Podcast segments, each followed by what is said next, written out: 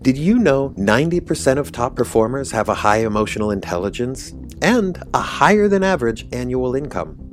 As one of the most highly valued skill sets, emotional intelligence, or EI, is what distinguishes outstanding leaders. Deepen your EI skills today with the Daniel Goleman Emotional Intelligence course, a 12 week online course to develop your inner capacity, become a stellar leader, and build high performance teams. Save your seat and $50 with the coupon code PODCAST. Learn more at courses.keystepmedia.com. That's courses.keystepmedia.com. Don't forget to enter coupon code PODCAST at checkout for $50 off your registration.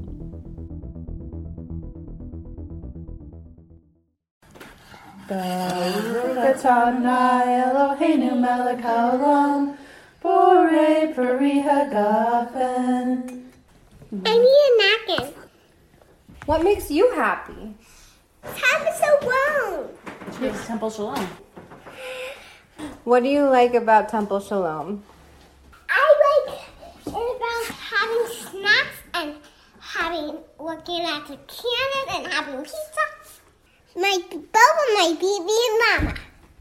Baby and Mama. Thank you, Amelia. Appreciate it.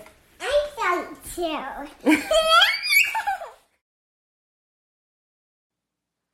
Before we get started today, we'd like to share the wisdom of one of our listeners here.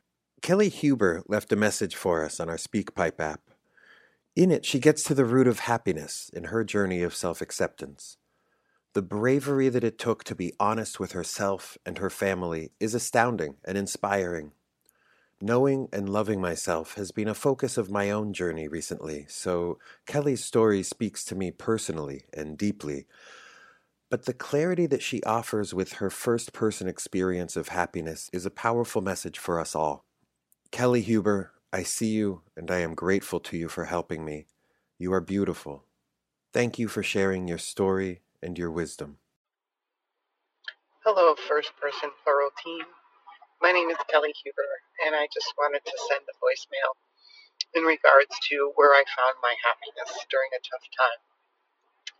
I am now a 50 year old trans woman who transitioned at about the age of 40, and in that process had to explain to my whole family, including my ex wife now and my children, about who I was and where I was going in life.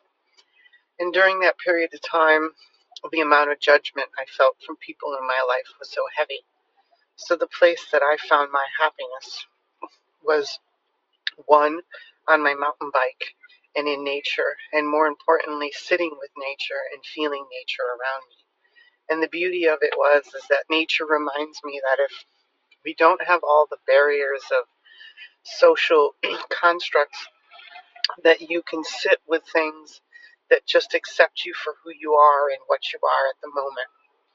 And that's where I found the beauty and the happiness in life. And perhaps that's what I seek in other people is what I find in nature. And that's an acceptance of who you are as an individual and as a person. And for me, that's where true happiness lies, is for people to feel and see and be with the person you are. Thank you for doing this podcast for a person who's been through a lot in my life, it is so wonderful to listen to a podcast that is seeking out the true happiness in life like I have done. It has been just as important to me to listen to this podcast as to any therapy I've been through. So I appreciate everything you are doing. Keep it up. Thank you.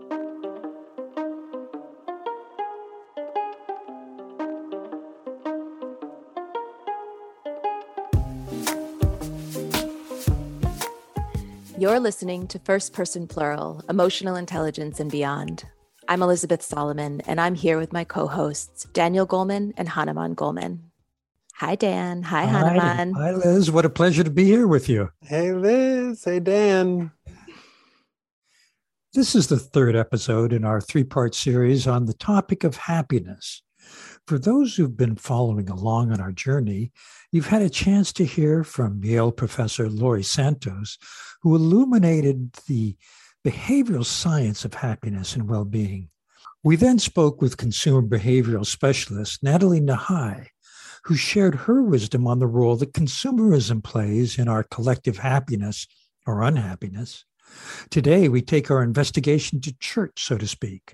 We'll talk with pastor and community leader Wesley Morris to look at the role that community connection and spirituality play in our happiness if religion isn't your lens, then uh, please feel free to connect with what Wesley is saying in any way that's meaningful to you. Wesley is a pastor, so he brings a religious perspective. He's a pastor in a non denominational church.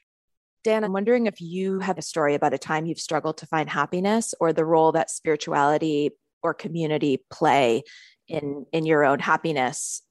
Sure recently, uh, maybe a couple months ago, I got a very negative, scathing, vitriolic review of my first book, Emotional Intelligence, in the New Yorker. And oh my God, I was so upset. I felt uh, anger and fear and shame and disgust, like every negative emotion you can name washed through me. And I wanted to be defensive. I wanted to go on a counterattack. But, you know, two things helped me. One was that I had just learned a practice from a spiritual teacher where when you have a strong, upsetting emotion, you just sit with it, you accept it, you just let it wash through. And I did that. And you know what? It worked. It waned. It, and then I felt pretty good. And then I talked to friends, to family, to close associates, and they all told me the same thing. You know, it really doesn't matter you should just let it go. And so, between kind of my spiritual practice and those who I feel really close to, it really disappeared for me. And I felt pretty good at the end. Dan, I love what you're saying here, you know, that both your your practice and your community helped you through receiving that criticism. But I also want to add here that it was that practice and that community that also helped you take in that criticism and i know that that criticism is actually has been informing your evolving thinking around your model of emotional intelligence. So it's not just that we're able to sort of lean into those pillars in order to not look at something or not deal with something. It's that when we're able to sort of soften the initial defensiveness or the initial rage, then we can really look underneath and see what here is of value and, and what can I take in. I have been so appreciating the idea of creation and being a part of creation and of creating that is agency. And that is such an important aspect of somebody who's acting with emotional intelligence, with the self awareness and the presence of uh, being connected with ourselves and others. I, I appreciate the lens of creating because, in truth, anyone can be a part of creating. And I think this is a great follow up to our conversation with Natalie because we begin to talk a lot with Laurie as well about the intersection of happiness and purpose. And one thing that Natalie points out is that um, you know on the whole especially in america people's participation in religious communities in the church has been waning and people have been looking to different places in society to sort of fill that need for meaning and to answer some of the existential questions that we sit with as humans. Let's hear the conversation between our correspondent gabriela costa and wesley morris.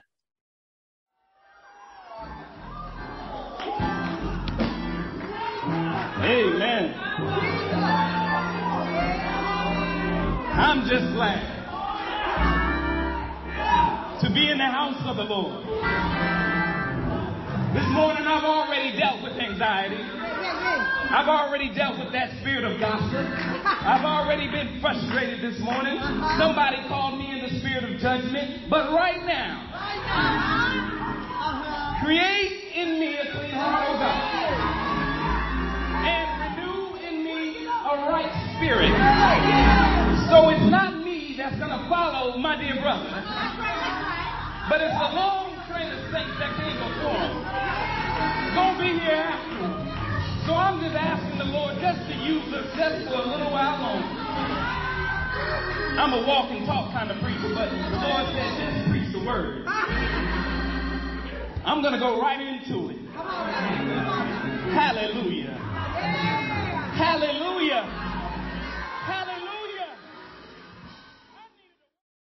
What you just heard is an excerpt from Pastor Wesley Morris's sermon given at his non denominational community church in Greensboro, North Carolina. Not only is Wes a senior pastor of faith and the associate director of programs with the social justice nonprofit Southern Vision Alliance, but he's also a dedicated coach, facilitator, and community organizer and chaplain. He's an internationally recognized leader who uses his dynamic speaking talents to inspire all who have the opportunity to hear his voice. And hopefully, you got a little bit of a peek and experience of that just now. And I happen to know Wes personally from the Emerging Leaders Project, which is a leadership incubator for conscious social change. Welcome, Wes. I'm so thrilled to have you. Oh, I'm so glad to be here. Good morning. Good morning. So, as you know, this is our third conversation in a series around happiness for the show. And we've had a chance to talk to several folks, including two psychologists, actually, Laurie Santos and Natalie Nahai, that um, they talked to us a little bit about not just the the idea of happiness, but some of these assumptions that we make as a society that we think make us happy, like wealth and stuff and status. And they broke that down and showed us a little bit more about psychologically and what neuroscience suggests truly makes us happy, which is connection and our values and living true to our purpose.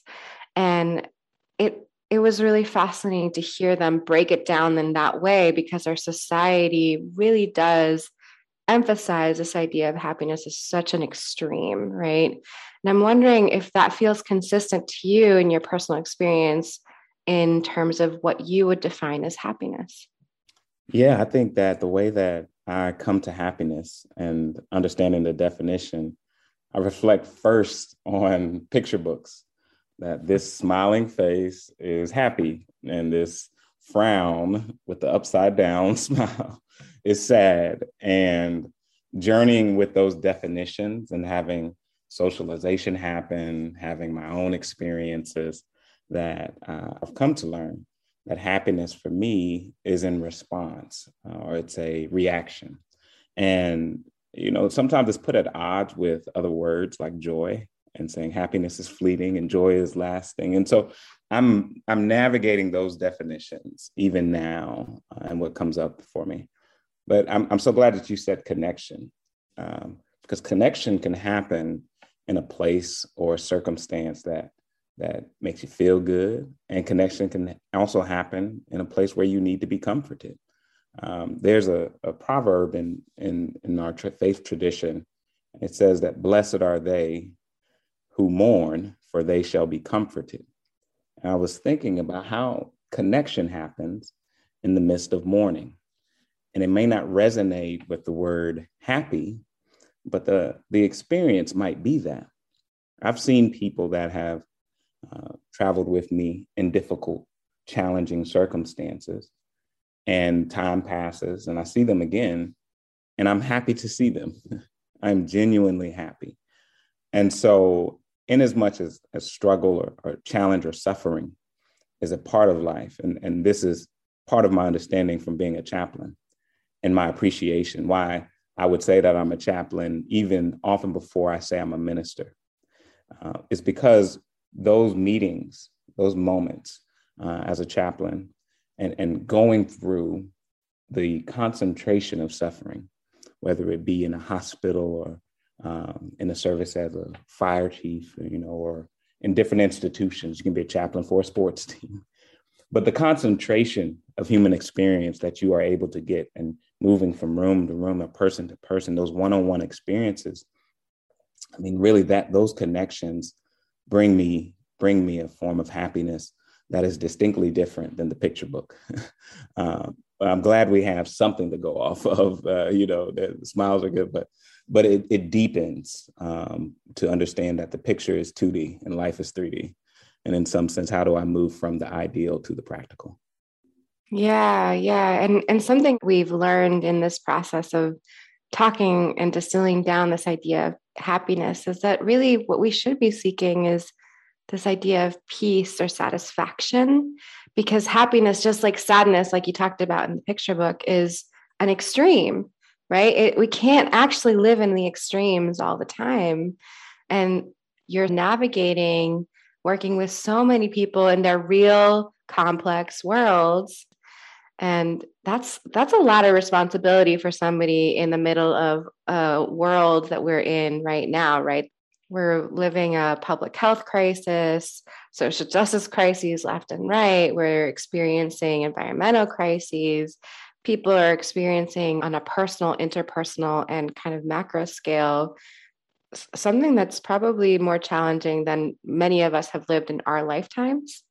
And I'm wondering for you what that's been like as someone who is at the center of community connection as somebody who holds that space of supporting them. Ooh, I'm looking out and seeing and sensing the world around me and, and reading the, the news and, and, and hearing all the happenings, just like you talked about, it's, ser- it's series, cyclical almost.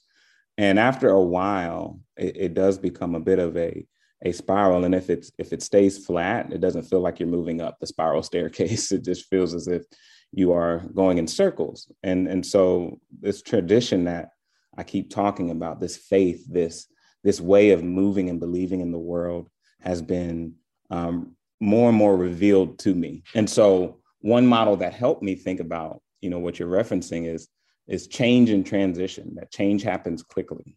It can almost happen in a flash, just like the extreme of happiness, but transitions take more time. And so even when I sat down, uh, my organs and my body was getting used to sitting down. but I sat down quickly. That's a change. But the transition to to being settled and and in this new space, um, it, it takes more time. And so I see that as as how I pair with people. Uh, we call it accompaniment as well to accompany someone uh, in that, right? And so the extremes and uh, you know the mountaintops become, plains and the valleys become plains and and and having all these ways of coming to this this core experience of having a you know a spike if you will um, it comes to bringing it back to a plane i think. And for me that's a beautiful place. It may not be as uh, exciting but I, I, as I get older, and I am getting older, I mentioned my mentioned my one little piece of salt in my pepper beard. Uh, got excited about that, but I did realize that as, as I get older, um, the accumulation of experiences give me quite a bit to reflect on, and I would do it an injustice if I didn't take the time personally to do that, to understand better my world, this world that is created in a, almost an aura as I meet and touch someone else's world. And so I'm translating these experiences, I'm translating what has happened, I'm sharing that. And oh, what a deep wellspring of joy and happiness when you get understood, when someone takes the time to hear and listen about your changes and your transitions, when your words are heard and you get to hear.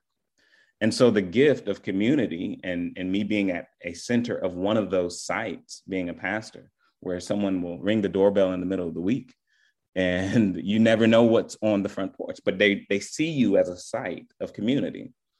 And i was told that you know, preaching is about 10% of what you'll do as a pastor.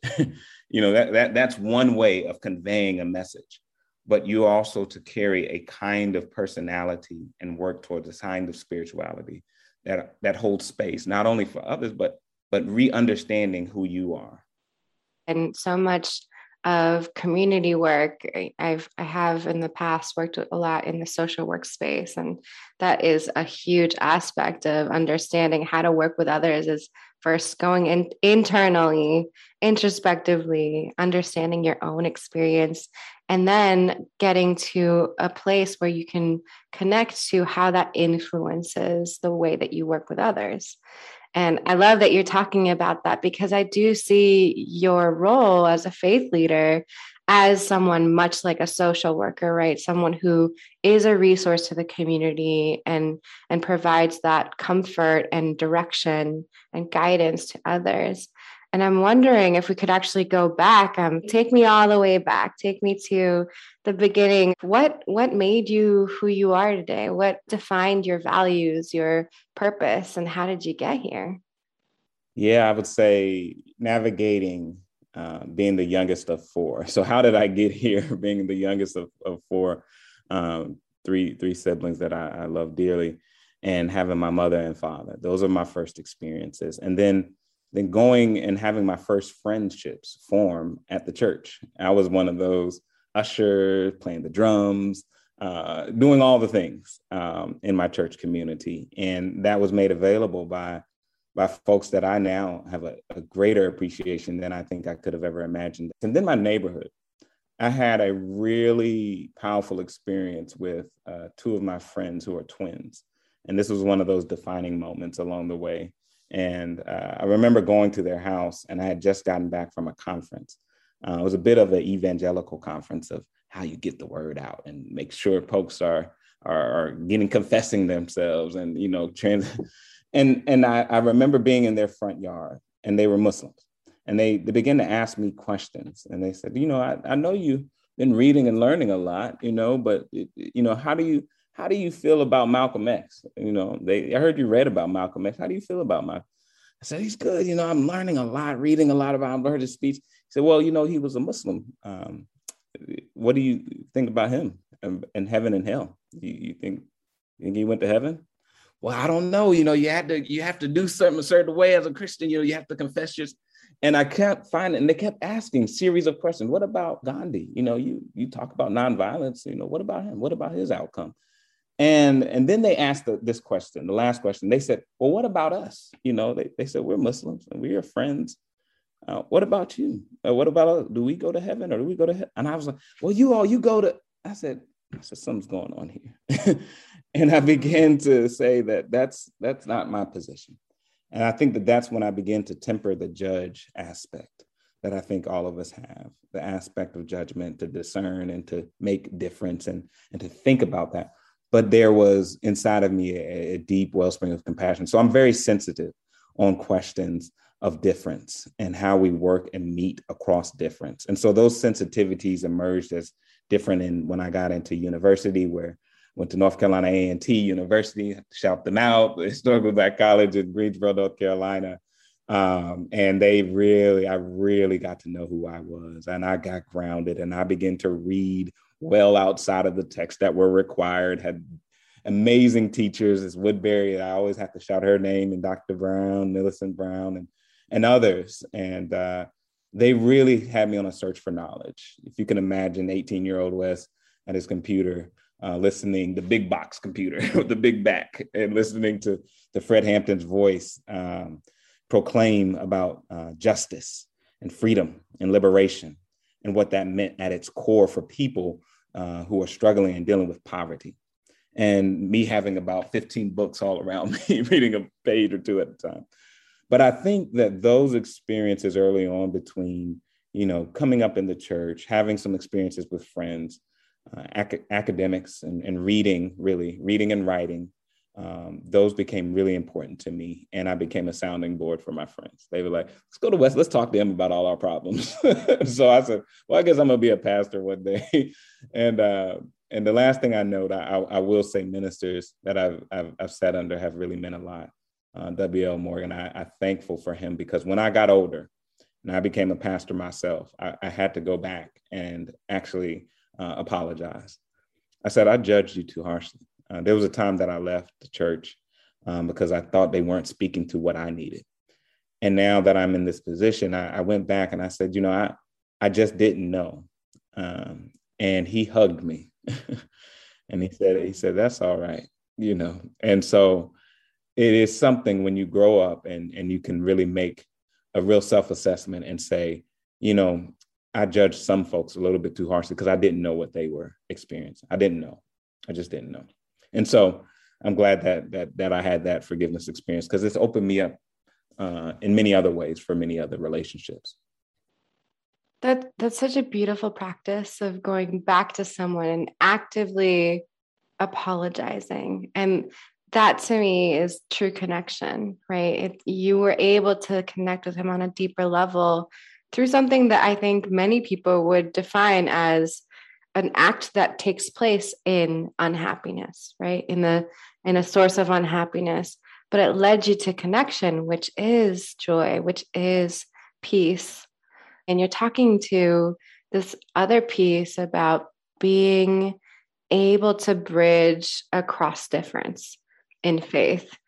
And that's maybe an assumption that a lot of folks make about faith leaders. And I know, you know, from our history books, not just here, but coming from Latin America, religious leaders tend to also be leaders of social movements, right? You mentioned Malcolm X, we talked about Gandhi, we talked about Martin Luther King Jr. all the time, but there's so many more, right? And it's because you're at the center of your community. You get to see what's happening to your people and to others across the faiths.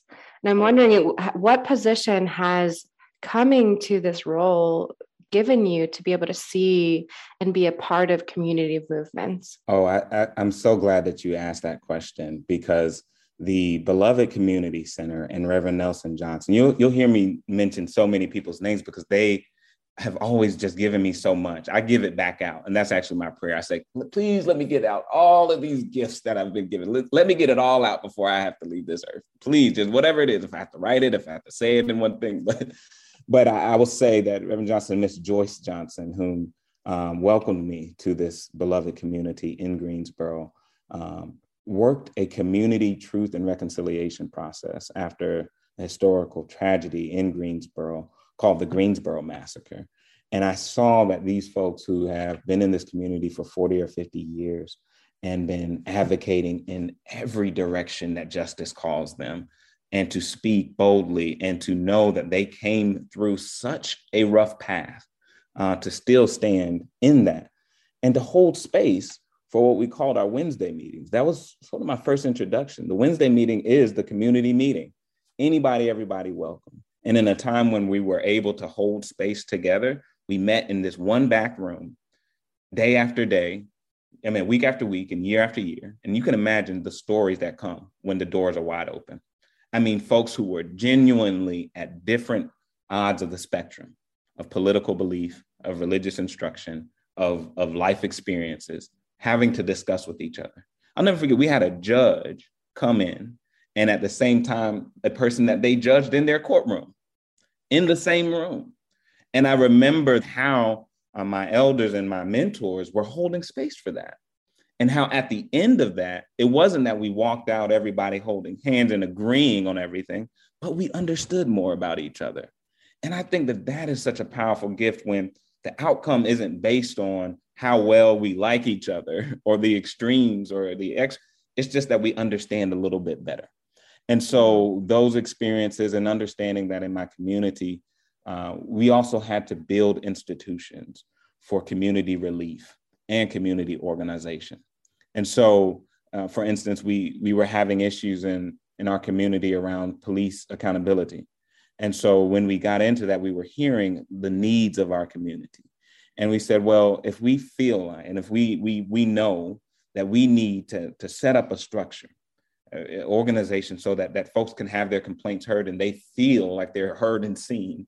Um, so we did that. We pulled together some professors, some some community folks and some folks who were committed to this. And we began to be a site where folks felt comfortable bringing their complaints. And we were like, oh my goodness, we, we created an alternative. And in this world, when you can create an alternative and you can make it in such a way that it's responsive to the community's desires, then you actually have the system, the bigger system, uh, respond to that. And I think that that's important because there's so many times where we feel like there's frustration or stuck moments, and we lose the creativity that happiness, I'll go back to that word, or that joy um, can inspire us to do. And so we can create an alternative out of a stuck situation. We can turn tragedy into triumph. We can literally do what I think my, my theology tells me take unearned suffering and make it redemptive. We didn't earn any of the, the Jim Crow policies or slavery or lynch law. We didn't earn any of that. So all of that unearned suffering and all of those, those years, those centuries of pent up, unrepentant kind of situations and circumstances, they have a redemptive quality if someone is willing to venture to go get it.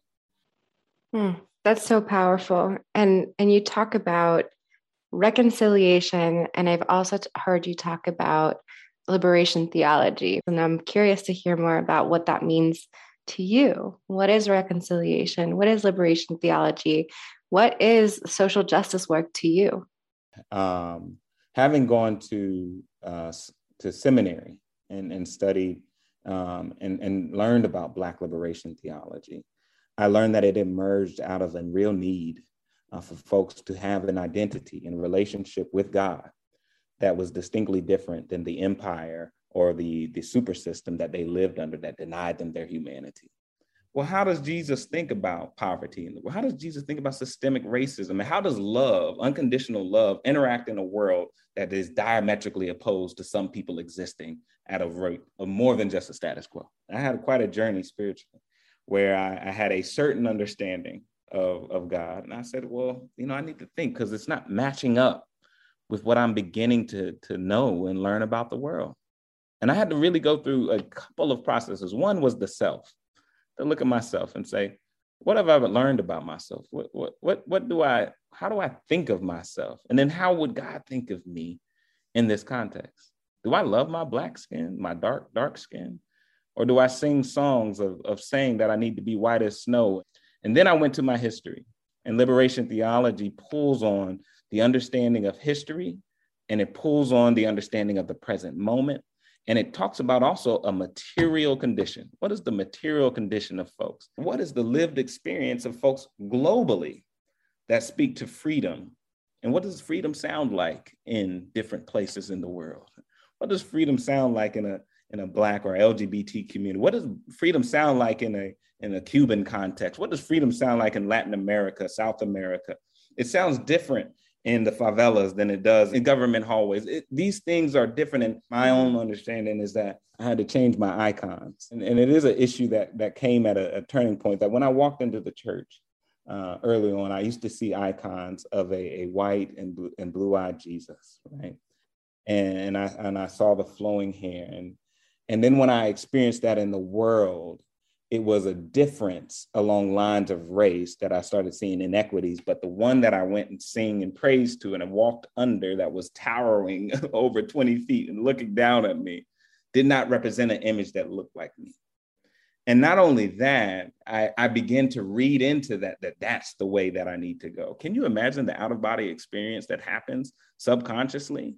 And the pathways that are created and then, then you get into the world and it confronts you and engages you there's a there's a level of, of discord between my identity with my religion. And I, and I would say that in my learning and coming into that classroom and beginning to hear say someone say Jesus is black. I was like, whoa, whoa, whoa, whoa, hold on, what?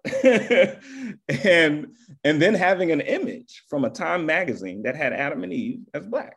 And I said, what is going on? I, my whole world is shaking. But then my faith took me to places outside of this country. And I, I sat in candomblé communities in Salvador, Bahia, Brazil. And then I just began to say, you know what? My faith is this I'm anchored in a new understanding of Jesus. I'm so thankful for that. And the scriptures began to read differently.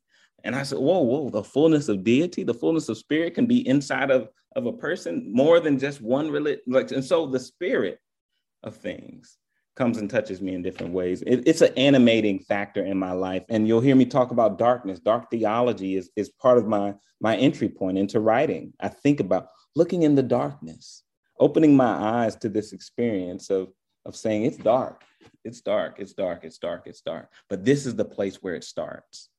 The earth, the fullness of water, the fullness of light came out of a triple darkness in Genesis. And so I began to understand that what I what I considered a dark period in my life where I had a falling away from one understanding actually became the very next doorway to my new understanding. And so I was so thankful for that creative space that came from a place that I would name as darkness, but I understood as differently. The same way I understand happiness differently now. that I've had some life experiences. That is so interesting. You're flipping it on its head where you're saying it's about hope, right? That you can you can start from darkness because there is hope that by understanding the darkness, you can arise from it. And and it it seems to me like as somebody working in gender equity work, racial work, LGBTQ rights work in the South in particular, the work that you're doing, it, it does feel like what you're trying to do is allow everyone an equal opportunity for happiness. Right. Can can you talk about that in particular? Because happiness, you know, it's this it's this idea that everyone has the same access to it. But is it do you see your work as trying to help others find joy, peace, connection, purpose. Now I got songs coming up and I want to sing. That's what I'm thinking about. This uh, joy, joy down in my soul, down in my soul, sweet, beautiful, soul saving joy down in my soul. I think this understanding of liberation theology brings us deeper into community and is not only about my own distinct, isolated, soul saving experience where I feel good and I can sing my song. But if you can't sing it, then it's not harmony. And if then if I can't hear you and others can't hear you, then I, I really need to do some more work on the on the ears of the world, they should say. And so I would say that the barriers that we name in that naming, we are being able to, to move towards a solution. If you can't name it, uh, I think it's the Gospel of Thomas. If you can't name it, it has you. you know, if you're not able to name it and, and, and say what it is, then it actually has its grips on you. And that's what suffering and, and, and hurt and pain come from. Not having the language to be able to describe that experience that is happening or say it. And I remember the joy of actually reading somebody that got it. I read, oh, they got it. Oh, wow. Yes. Thank you. I, I, I feel my circumstances didn't change, but I can express it now. And I can tell you all about my situation. And so again, I think that these are ways that I come to understand spirit's guidance. I come to understand my experience molding and shaping a kind of, of presence. Be present uh, when the moment calls for it. And if, if silence is also needed, that's also a way of being present. Mm. The way that you're talking to me is poetry, where you're you're sharing that it's almost just as important not only to experience the positive emotions, joy, happiness, but also they're more closely tied to the darkness, the deeper, sadder, more challenging emotions, anger, um, the struggle, and that they actually coexist and they have to coexist. W- what does that look like in practice? What are the deepest challenges that you're helping your community with? I'm most present with this experience of, of mothers who have lost their children to gun violence. I'm actually very close to that community.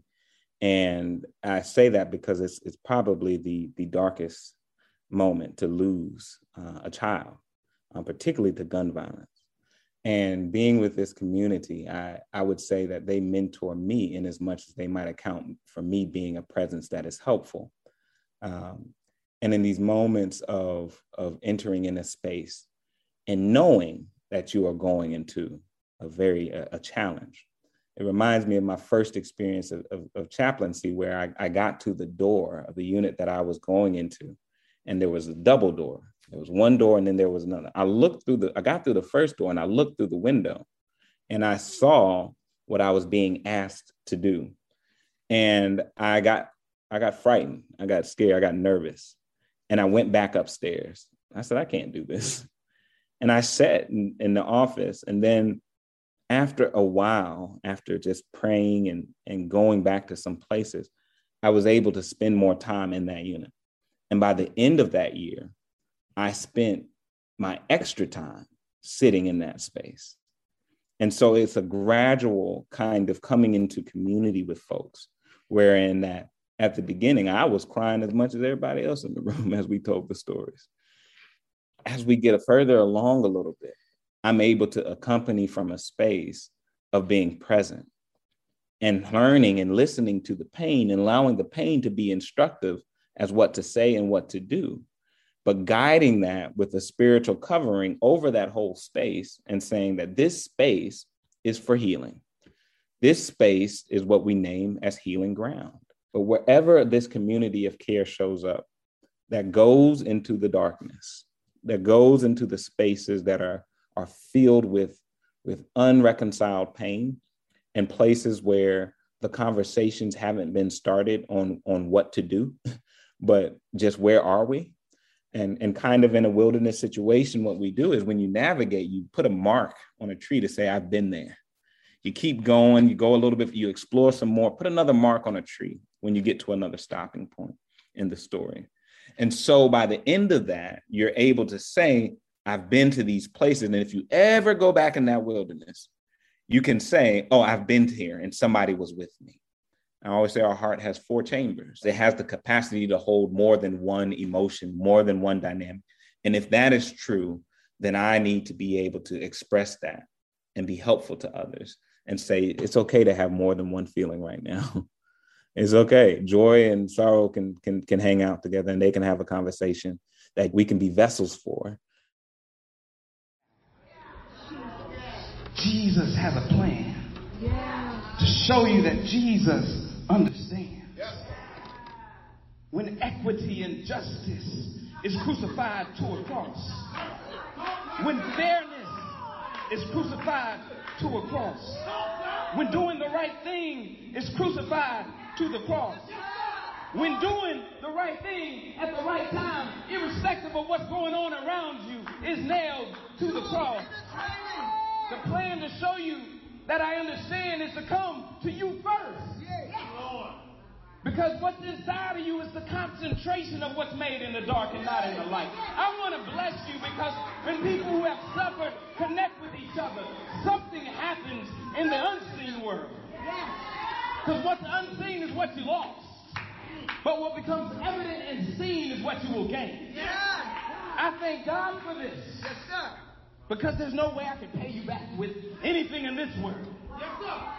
But when I restore to you your dignity, when I restore to you who God made you to be, when you can look at your neighbor and say, You're beautiful, you know why? Because I see God in you. And when I see God in you, I can see a part of myself in you. So I have pushed back against self criticism, self hate, and I've turned towards self love because there's something to tell you that there's a plan larger, a plan bigger than anything your body could hold. So when you are destroyed, when this body is broken, and you're not the one on the cross, but you're witnessing the cross. It is to make room for an unimaginable gift that passes over death and brings forth life. I walked into a room just last night. Two mothers who lost their children to gun violence. Practicing the ministry of presence. right I was going to come and do the pastoral greeting and then be on my way. But they were speaking and tears were flowing freely, speaking right through that pain. And what they told me was, yes, I appreciate your ministry of presence. But there is a ministry of absence that my son told me. He's not here but he's here. It hurts, but I'm well. I woke up in pain, but I'm all right. I died and was destroyed, but I'll come back. I don't want to be paid back. Don't pay me anything to be here. Just show me that you understand. Just show me that you understand. Acquaint yourself with my suffering so that you can be free in this world that is full of suffering. Acquaint yourself with being misunderstood in a world full of misunderstanding. Acquaint yourself with standing up for righteousness for his name's sake. For the glory of the Lord says, this is my mother. This is my son. Take care of each other. Love each other. Tell the truth. Shame the devil. Because in my blood are people that moved from St. Louis to Mississippi. In my blood from Sandersville, Georgia, and cotton fields. From the west coast of Africa, passing through a door of no return. The stench of a slave castle. I can't pay you back. But my plan is to show you that I understand. Destroyed, broken, crying. But you are my mother. You are my son. And the plan is to show you that I understand.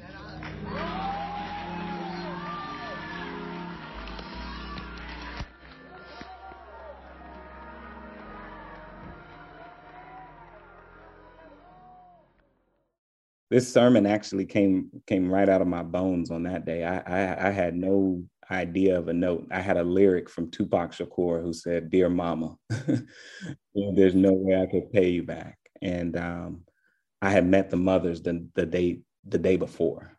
I imagine somebody who's come to you with such a deep loss, uh, as a mother who's lost a child to gun violence in particular what is your objective to help them heal? Is it is it to get them to happiness? What's the journey that you want to accompany them through? So it's twofold. One is to change the world so that no other mother or father or person has to experience the loss that they feel.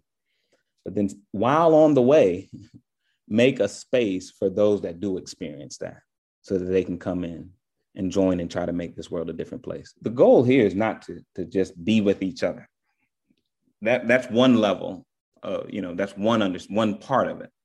But we have to move out into this world and say we can't have a world that corrupts our own identity or corrupts people's identity to such a low level that they think it's okay to commit these kinds of acts of violence.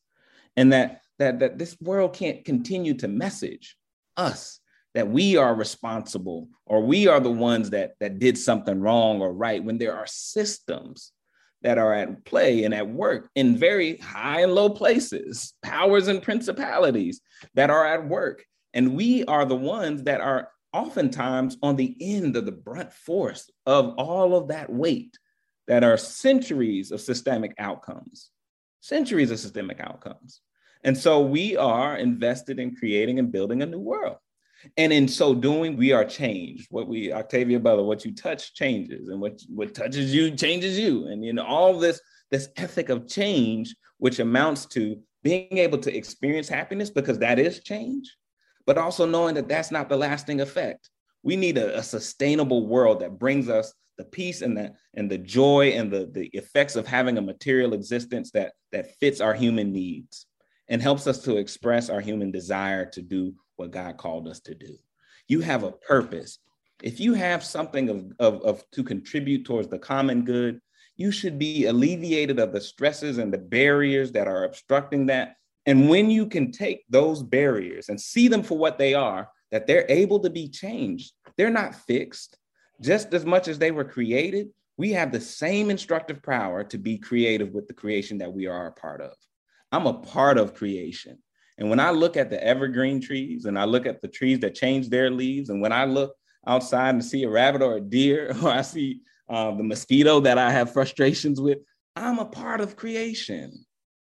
I'm not only stuck in one ideal of being a human being, I'm part of a creation that is larger than these systems that were made that frustrate us so much. we have an abundance.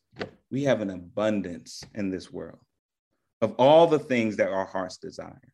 And I think that has been too, uh, too, too much power and too few hands for far too long. I think that there has been too much of a concentration that has balanced itself. When your happiness is really based on the exploitation of others, that's not happiness. And we don't need to call that happiness anymore. We really need to take away the label of happiness that obscures the suffering, the hurt of other people. And happiness really is fleeting, I think, in part because there are so many that are hurting in the world. And it can't sustain itself when it knows that there are other people hurting. At the end of the day, until all of us are granted and made into a society where happiness is available from our youngest to our eldest, even no matter what condition. You know, folks are in different conditions, different states of being, different states of mind, different abilities, differently abled. In all those ways, we all deserve this opportunity to move towards a sustainable happiness that's not based on the unhappiness of others.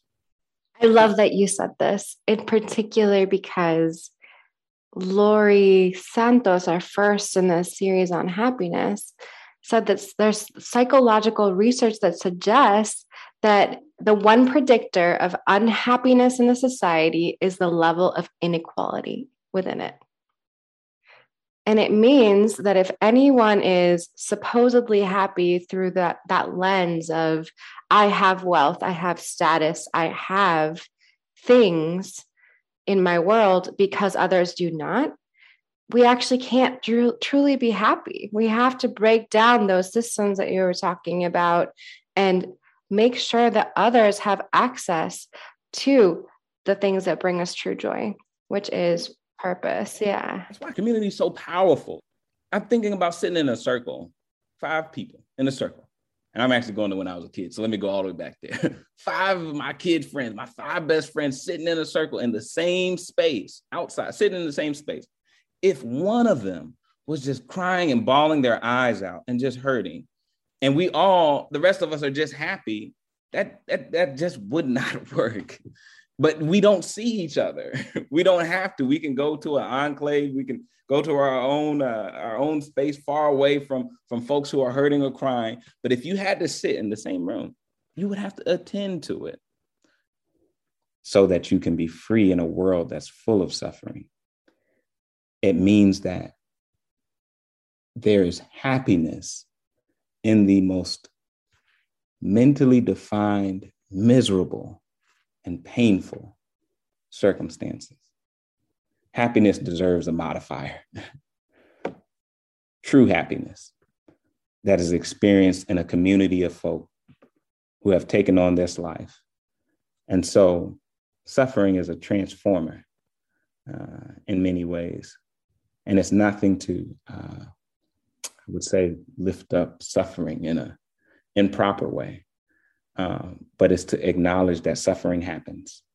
And it happens as being part of a world that's struggling to be a better world. And in that, we play a part. And I'm beginning to say, it's okay. I can be happy in the midst of the darkness.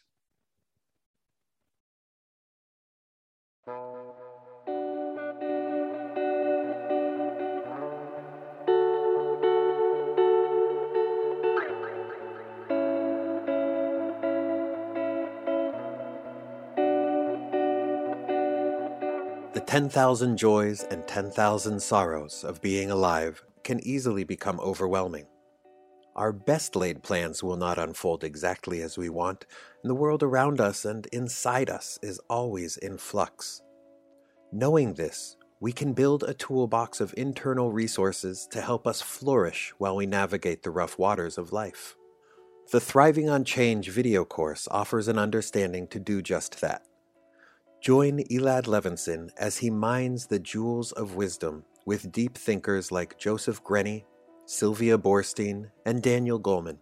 This video course offers a solid understanding of the internal tools needed to thrive both personally and professionally.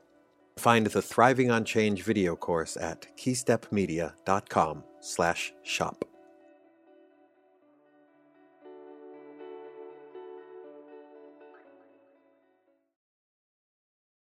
I saw a poem. It's called The Charmed Life. And it's really about the sadness of a charmed life. It says, if you get everything easily, you may lose touch. You may not hear the shout from the ravine. You may not notice the streak of dirt on this, the face of the woman who's holding that sign and needs some help. And it's because of a loss of empathy. Yeah, Wes also talks a lot in his interview about going into the shadow side and about the nature of pain and suffering, and how the alleviation of pain is often just in the acknowledgement of pain and being able to have language, to give language to it, and also being able to have others who can sit with us in our pain so that we feel safer to be able to touch those those darker shadow places and know that um, we're accompanied and that we're supported in that Wesley talks about creation and in the present moment where creation is happening, everything is. All of the joy is here and all of the pain is here. And so when we step into our place in creation, we look around and it's all happening. That's what it means to step into ourselves, to really inhabit our place in this world. And when we look around from that perspective, we are a part of creation. It's not about us individually anymore. And I deeply appreciate Wesley's integration of social justice into this because, from the perspective of present moment awareness, we are all here, and the only thing to do is to help ourselves and each other because we are all here. And so so the only thing to do in that moment if you're really there is to reach your hands out and help those around you. I see two very important parts of emotional intelligence. One has to do with how inspiring wes is uh, because he can articulate a shared sense of purpose and he does it in a way that resonates and that's inspiring and the second thing is that he sees making the world a better place, essentially, as the shared purpose. But he can put it together in language that really lights us up. And it, I think in order to do that, he has to have a positive outlook. He has to see the hope in what other people might see as hopelessness. He has to see the possibility of change for the better when things seem so dire. And I think that takes a lot of empathy. I think uh, he's able to tune in.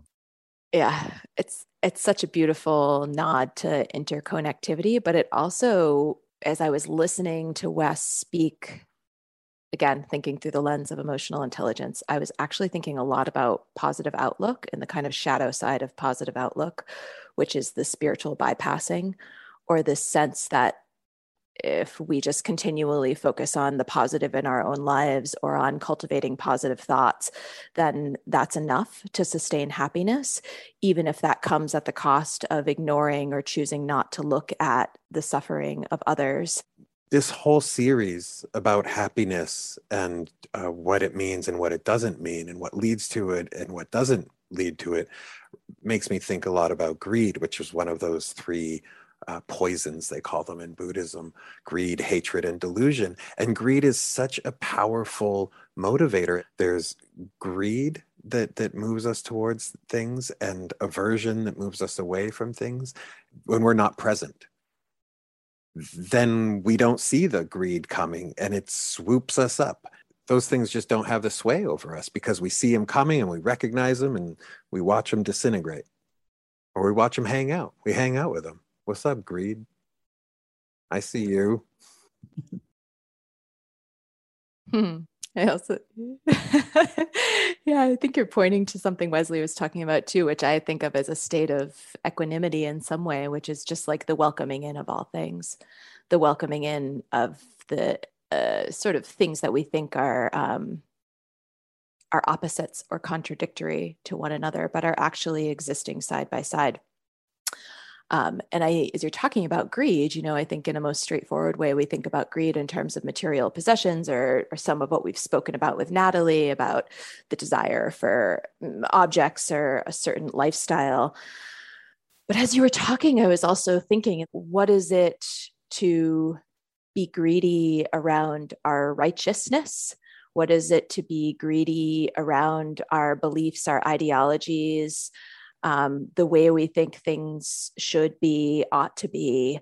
And, you know, thinking about this so much lately because I've been feeling so, um, I mean, talk about happiness or the things that deter from happiness. The the righteousness, the polarization, and the shaming of others that comes out of that righteousness and polarization is something I've felt very attuned to uh, recently. And did you just say you've felt very attuned to the righteousness? The righteousness is something I have felt very, yeah, to, aware of, aware of, you know? Yeah, attu- I mean, aware of because I can feel it in my own self. So there is some sense of attunement, right? It's like, it's that's it, you know? And that has that same greedy energy to me of like, I want, I want to be right. I want to be correct. And there's an interesting pull there that I've been playing with. I don't know that I've totally made sense of it, but it. No, I think that's an important, important underlying drive. And another piece of what you're, of that experience is the clinging. There's the, the part that lets us not be able to see another perspective, not let go of what of the identity of beliefs that we've gathered around ourselves that, that we think we are. It's hard to let go, especially the, the the deeper we identify with a belief, the harder it is to let go of that belief. And the more freedom there is in letting go from that belief. Yes. Yes.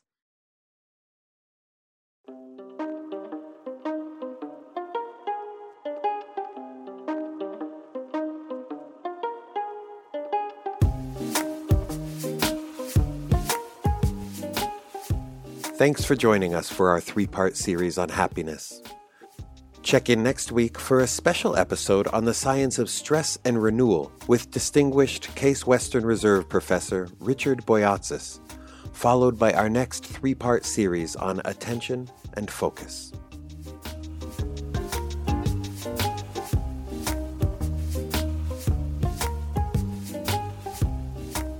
You can send us a message using our SpeakPipe app at firstpersonplural.com for a chance to hear your voice in a future episode. We want to know what do you find most distracting and overwhelming? And what do you do to stay focused at work or school?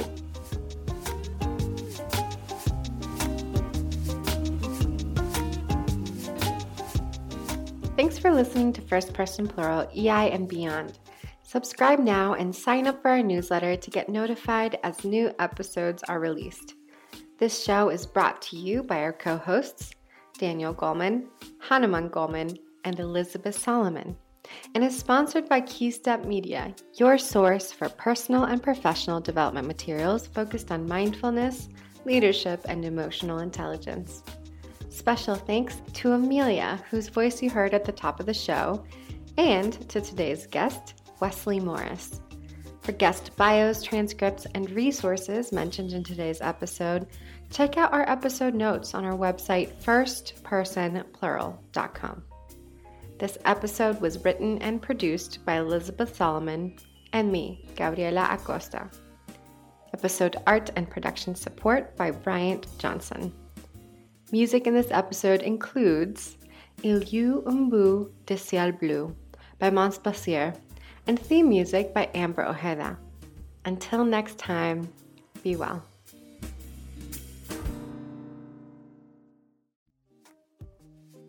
If you enjoyed today's episode, please rate our show and submit a review. It helps us spread the word about the show. If you want to go the extra mile to support our show, you can become a patron. For as little as $5 a month, you can get exclusive access to extended interviews and behind-the-scenes content. Sign up at patreon.com slash firstpersonplural.